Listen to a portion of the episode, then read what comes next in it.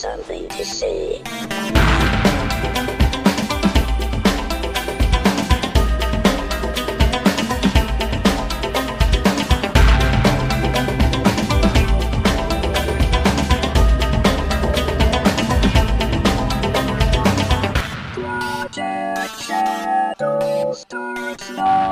Hello, everybody, and welcome to this episode of Project Shadow. My name is Charlie. You may know me better as sci fi fantasy writer C.E. Dorset. And today, I wanted to talk about writing science fiction and fantasy through the method of but and therefore.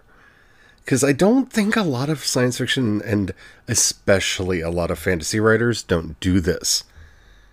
So let's talk about it. So what is what do I mean when I say writing with but and therefore? Now, I wish I could play the clip. I wish I could play the clip, but I don't trust the world not to come down on me if I play a clip of Trey Parker and Matt Stoner talking or any of the other places that I could get this from um because that's where I got it from. Uh but I don't trust that. So I'm just going to kind of reiterate what they said. When you're working on a story and you're looking at your outline, anytime you see and then, right? This happened and then this happened and then this happened. That's not good storytelling. Good storytelling should involve this happened, therefore that happened, but this happened, and therefore that happened. Do you see what I'm saying? So, this kind of conjunction play game here is helping to show the underlying logic of what's going on in the story. The hero does this, but the complication prevents that from succeeding. Therefore, the hero must now dot dot dot dot dot dot fill in the rest of the story. And the reason I say a lot of science fiction and fantasy doesn't do this is because it doesn't. it really doesn't. And I think that's one of the things that makes it harder for us to gain larger audiences and why some things did. I think this is one of the things that J.K. Rowling was very good at. And I know it's not right to say nice things about Miss Rowling right now, but let's face it, in the Harry Potter books, this is one of the great powers that the books have. This happens, therefore that happens, but this happens, therefore that happens. There's very little, and then this happens in those stories. And even those few things that you think are, and this, and then this happens, like when um, Fred and George stuff the Slytherin into the cabinet, the vanishing cabinet. That seems like such a minor thing, but and do I have to say spoilers for the Harry Potter Potter series, just in case? Spoilers for the Harry Potter series, um, but that vanishing cabinet turns out to be the one that Draco will eventually use to get the Death Eaters into the into the castle. So, even a lot of the things that appear to be and then in the stories, right, end up having a meaning and a significance that we don't understand, right? Because it seems like Harry is trying to hide from Filch, and then he discovers the Mirror of Erised. Yes, but because he discovers the Mirror of Erised, he then therefore learns from Dumbledore how the mirror works. Therefore, when he encounters Quirrell and Voldemort later, he knows how to use the mirror and how to try to lie to get out of out of the situation because he doesn't know that you know but he doesn't know that Lord Voldemort is a legilimens because he doesn't know what that is yet. And that's a very powerful thing when it comes to fantasy and science fiction because, as much as I love, and I do, J.R.R. Tolkien, he, his fiction is a lot of and then, and then and then they go here and then they go here and then they do this and then they talk to those people and then they talk to those people and then they talk to these people. And one of the things that is really powerful when you actually look at the legendarium is when you are looking at it through the eyes of the Silmarillion after you have uh, read the Silmarillion, all of those, and not all, but most of those and thens go away because you realize that Lord of the Rings is such a small fractional part of the story, and then is really oh, because this happened in the first age, therefore that happened. Because this happened in the second age, therefore that happened. But that requires a lot of work on the reader's part because one, you have to read the Silmarillion and you have to remember the Silmarillion. And then when you go through the Lord of the Rings, all of these big books, um, you have to remember that. And because fantasy, especially, came from this long history and tradition of mythology and folktale, which folktale is a lot of and then a lot of and then because we're just listing the great deeds of the hero. He did this, and then he did that, and then he did this, and then he did that, and then he died. It's like the begats in the Gospels, it, or the long genealogies at the beginning of the book of Genesis. And I bring those up because when you read a lot of mythology, you start seeing those genealogies everywhere.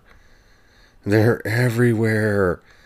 Because the important thing is that you understand how this fits into universe and then and then and then and then and then. So we don't have a lot of experience in science fiction and fantasy with but therefore writing. Now, there are some classic writers who did this and they may have called it something else, called it something else, but just particularly the works of Arthur C. Clarke come to mind. Um, the works of um, Asimov come to mind. The, the, Frank Herbert's Dune really comes to mind because, well, the, the spice must flow, but the Harkonnens aren't doing a good job at keeping the Fremen from preventing the spice from flowing. Therefore, the Atreides are put in charge, but that upsets the the Harkonnen, and no, not even and. Therefore, this was actually the master plan all along because the Padishah Emperor wanted to pit the Harkonnen and the Atreides against each other so that he could solidify his power in the Landsraad, but he didn't understand that Jessica and Paul would be able to unite the Fremen Therefore, his plan didn't work. And that's the simplest I could boil that down. There's so much of this in there. And it's what makes those stories wonderful. Now, I can never remember which one's which, but. And I'm terrible about that, and I apologize. But in the video in question that I went to just play for you, the audio for you, uh, I don't remember if it was, I think it was Matt Stoner, but anyway, one of them says that saying and then and then and then is not storytelling. Well, it is. It's it's the simplest form of storytelling. When you talk to any child and you ask them, "What did you do today?" I did this, and then I did this, and then I did that, and then this happened. I mean, that's often how the story actually gets told to you. It's a little bit harder when you're dealing in fa- fantasy and science fiction because you're dealing often with threats and issues in the world and setting that require setup.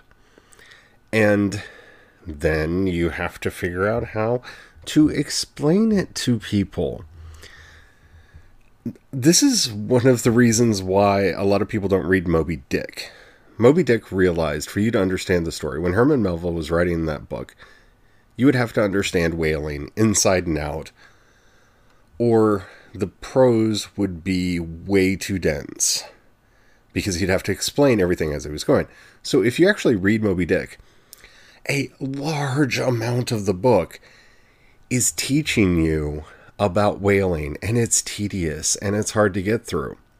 But the whole point of it is by the time you get through that and you get into the story proper, you understand everything that's going on because you just read all the reasons why they have to do X, Y, and Z in order to achieve their goals of capturing and killing a whale.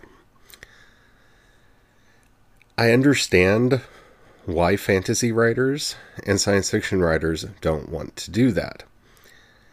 Herman Melville did not come up with the most eloquent solution to this. And let, let me just state for the record here, in case anybody thinks that I'm being overly braggadocio about this, I'm not saying that I have either.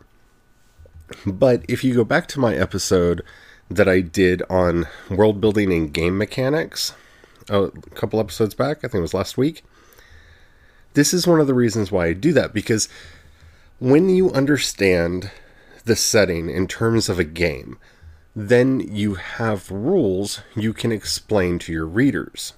See, this method of writing a story where it's but and well and therefore instead of and then is engaging to a reader because you are demonstrating through the story that there is a consistency and a coherence in the events that happen, making the outcome predictable. Now, you have to figure out how predictable you want your outcome to be. Most of us don't want people to see the end very early on. Sometimes you do, and you want to see how you get there. That all depends, right? On the story that you're telling. But this can be very tricky when you're dealing with a magical problem or a technological problem. Because let's just go to an episode of Star Trek, right? Star Trek is infamous for this. And then Data invents the let's roll on the technobabble chart for a minute, you know, thing, and everything is saved. Or Geordi invents the thing, or Spock invents the thing, or they remember to push the button, or whatever it is. There's a lot of almost accidental techno-babbly deus ex machina that comes into science fiction and to a certain extent into fantasy when oh and the wizard did it. And some of that can be thrilling if it's done properly and if it works. You know the big reveal in star trek the motion picture as to who v'ger is is in its own right set up to a certain degree, but you're you'd be hard pressed to figure it out before you get there. Is that a good reveal or is that a bad reveal? That's really a matter of taste. Remember, to this day, people love, and I mean love, Sherlock Holmes stories, but they are unsolvable mysteries, mainly because Watson is telling the story, and he doesn't see all the clues that Sherlock does. So Sherlock is going to pull a whole bunch of clues out of his butt at the end of the story in order to solve the mystery. Is that a good thing? Is that a bad thing? I'm not a huge fan. It's one of the reasons why I like Ellis Peters when we're talking about somebody of that generation, right? More classic mystery. Because I get to see all of the clues that are picked up, including the red herrings. I get to sort through them and decide for myself whether or not I feel like I know who's who done it. And that in a lot of reasons, in a lot of ways, is why Harry Potter was successful. It was able to pull off this who this but therefore story structure because J.K. Rowling looked at these stories not as quest stories, but as mysteries that needed and could be solved, so long as you picked through the clues properly. This attempt at trying to write a story in this manner can be tricky for any of us writing in any of the other genres. You know, the dirty genre fiction writers like myself who like to write fantasy stories or sci fi stories or steampunk stories. Gasp. Because unless you're rooting the story specifically in human drama, where this character does this and then that character does that. Oh, wait, I said it. This character does this, but that character does that. And back and forth and back and forth. It's really difficult to fit these elements in. Because what if the actual thing that they're fighting is a force of nature? And this takes many forms be it kaiju fiction, which I am a huge fan of. It could be zombie fiction, which I'm not so much a fan of, though that's hard for me to say because they're basically zombies in Crucify My Love. They're not really zombies, but they're kind of zombies. But uh, you know, you you become what you hate. Um, be careful about how much you dislike and disdain a thing because you will eventually put it into your fiction. So, what I have learned to do is by one, gamifying my rules of magic, finding ways through the story to teach, or at least attempt to teach the reader the rules on which magic and the phenomenon work. Then, hopefully, they will have a chance to actually be able to solve the puzzle with the characters. And again, I, I would never hold myself up and say like I am perfect at this or I'm the best at that, and I, I don't think you should trust anybody who does because it's very easy to get a really cool idea in your head, and then, and then, and then, and think that you're not doing it. So, how does this actually work? Especially for someone like me who's a pantser. This is an easy technique to employ if you're an outliner because you just make sure you use those words in your outline and not just use those words but make sure that they work only use but when a complication is coming in and therefore when a previously justified action occurs for goodness sakes if you want to get for- formal about it you could even put in a whereas where you can cite the previous inc- incident incidences ooh, that you're relying on that justify the action that's taking place. Um, this, if you're looking for some software to help you with this, Save the Cat actually makes a really good bit of software that allows you to track setups and payoffs as you're outlining your novel. And I really like it. And this is not a paid endorsement, though. Hey, if y'all want me to talk more great stuff about Blake Snyder, his work, and everything that has come out of it, I will do that. I love Save the Cat. It, it, I love it. But what if, like me, you're a pantser?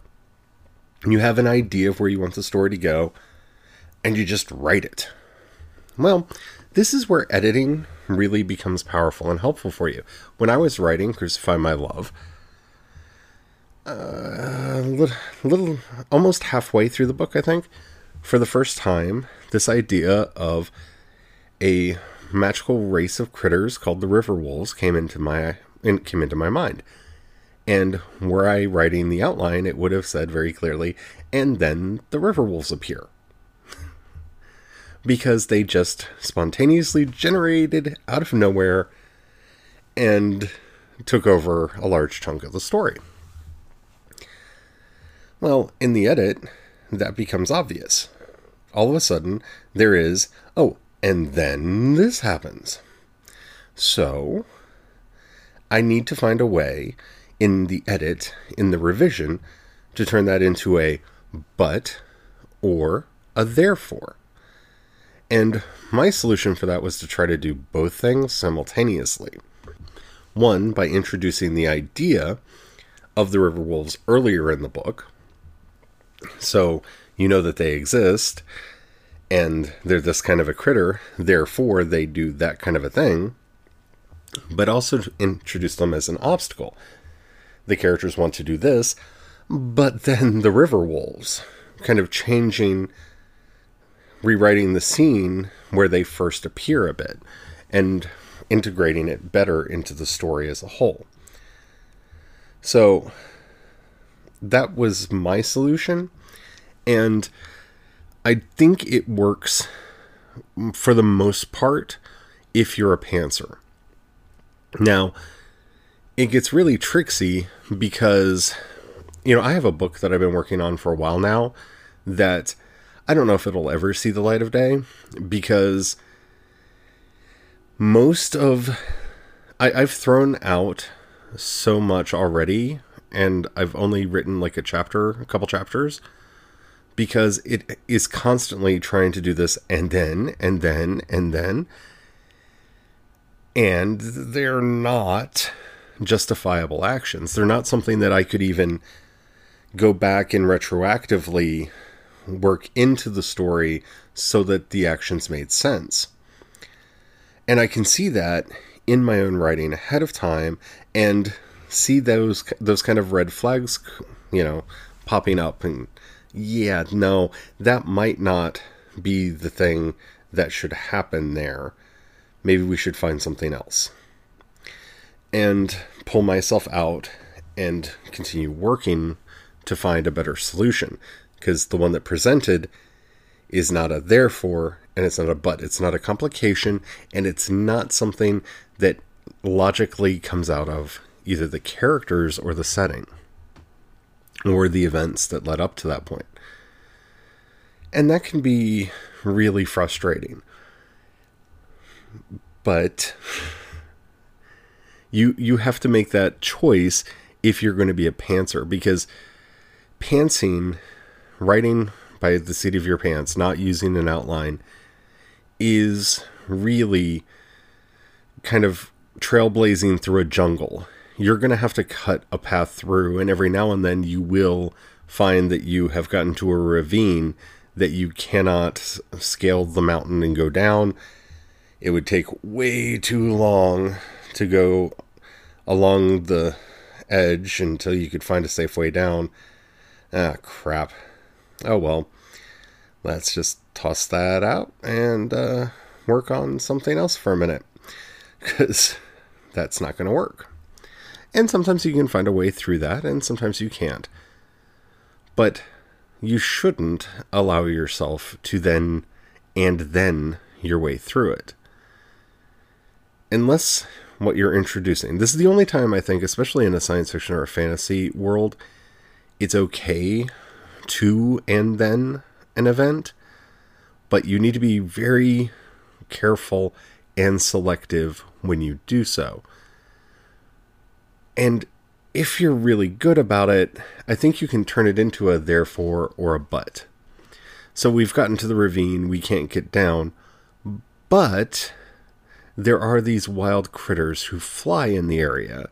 Maybe our characters could either train one or at least ride one long enough to get to the bottom of the ravine. Not the best solution. Maybe we should look for a better one, but it's workable, it's passable, it gets us forward. And if we're not careful, it, it very quickly turns into an and then they see the magic winged horse, and then the horse lets it ride them. And then they go on to the bottom. You have to be very careful with introducing elements like that. And again, not saying I'm the best at it, but it's something that I've become very intensely aware of in my own fiction. And especially when I go back to my older stories, I see a lot of this. Oh, and then this amazing thing happens. Oh, and then this amazing thing happens. And oh, and then this other amazing thing happens. Because I was young and really excitable, and I was more interested in those more flashy, exciting things being present in the story than weaving the story together as tightly as I possibly could. Again, not saying I'm 100% cured of that, because I think that would be egotistical, but it, it is something that I've worked on in my own writing. And I think it makes science fiction and fantasy better when you're working in working on having that level of consistency within the world, within the characters, and within the plot. Because even the most amazing and magical things need to feel natural in the world that you're telling them. Even if they're astounding, even if they're just so think about let's go to, i'm sorry i'm going to bring up avatar because you know i'm going to bring up avatar the last airbender at some point while talking about fantasy and well written stuff. Think about when zuko saw iroh use lightning for the first time. And it's this magical thing and it's this amazing thing. But one it builds out of the character. It is it almost gets its own story point where and of course Iroh can shoot lightning because Iroh can do just about everything. He just doesn't because he's fed up with fighting and doesn't see fighting as the way to solve problems anymore. But even if we don't look at it that way, we see it as it is in story, and therefore he did this to save Zuko. Because it really is Iroh at that moment deciding to use his power, which is something he's very reluctant to do. Iroh is very much about the soft power, being diplomatic, kind of joking his way through situations and finding ways to talk his talk through things. Iroh is the last one who wants to fight but they pushed him so far, he had to use his knowledge and skills as a fighter to save Zuko. Do you see what I'm saying? It, it builds out of the character. I don't know. I was just thinking about this a lot today, and I thought it would be an interesting thing to talk about. I hope you agree. If you like this episode and you like this podcast in general, and the app that you're listening to me on allows you to rate either this episode or the podcast, please do so. That helps me out a lot. That tells the algorithm to share me with more people. If you have a dollar or so that you could pass my way, down in the show notes, you'll see a link. This is Anchor Community Support. If you click that, you can join the project at the $1, $5, or $10 levels. That money helps me out a lot. Helps me to do everything that I'm doing and then some. And thank you so much to everybody who does that. If you don't have a dollar to spare, or you just don't feel like doing it, that's fine. But if you know anybody you think might like this podcast, please share it with them. And please start thinking about whether or not you want to listen to Mask of the Gods when it comes out, because that's probably going to happen next week. Very excited about that. I'm so excited. you have no idea. Um, if you have any questions or comments that you'd like to send my way, you can hit me up on Twitter. I'm CE Dorset on Twitter. Or you can go to anchor.fm, download the Anchor app onto your phone or device, and then follow Project Shadow. You'll see a button that says voice message. Keep it clean and let me know what you want to talk about. It'd be really cool, and then this becomes more our podcast than just mine, and I think that would be an awesome thing. If you want to find links to anything and everything that I do, just head over to projectshadow.com and it's all right there. Yeah, I'm not joking. I think next week, if I can keep everything on schedule, and so far it looks it's looking like I can, next week, Mask of the Gods will be launching, and you'll get to hear the first chapter of Crucify My Love. I'm very excited about that. You know, I've been working on this book for years, and I'm so excited to finally be able to start sharing this world with you and tell your friends, start getting everybody hyped because it's coming. And I really want I really want the launch to just go boom. So uh, I'm so excited. Anywho, thank you for listening. And don't forget, until next time, have the fun. Bye.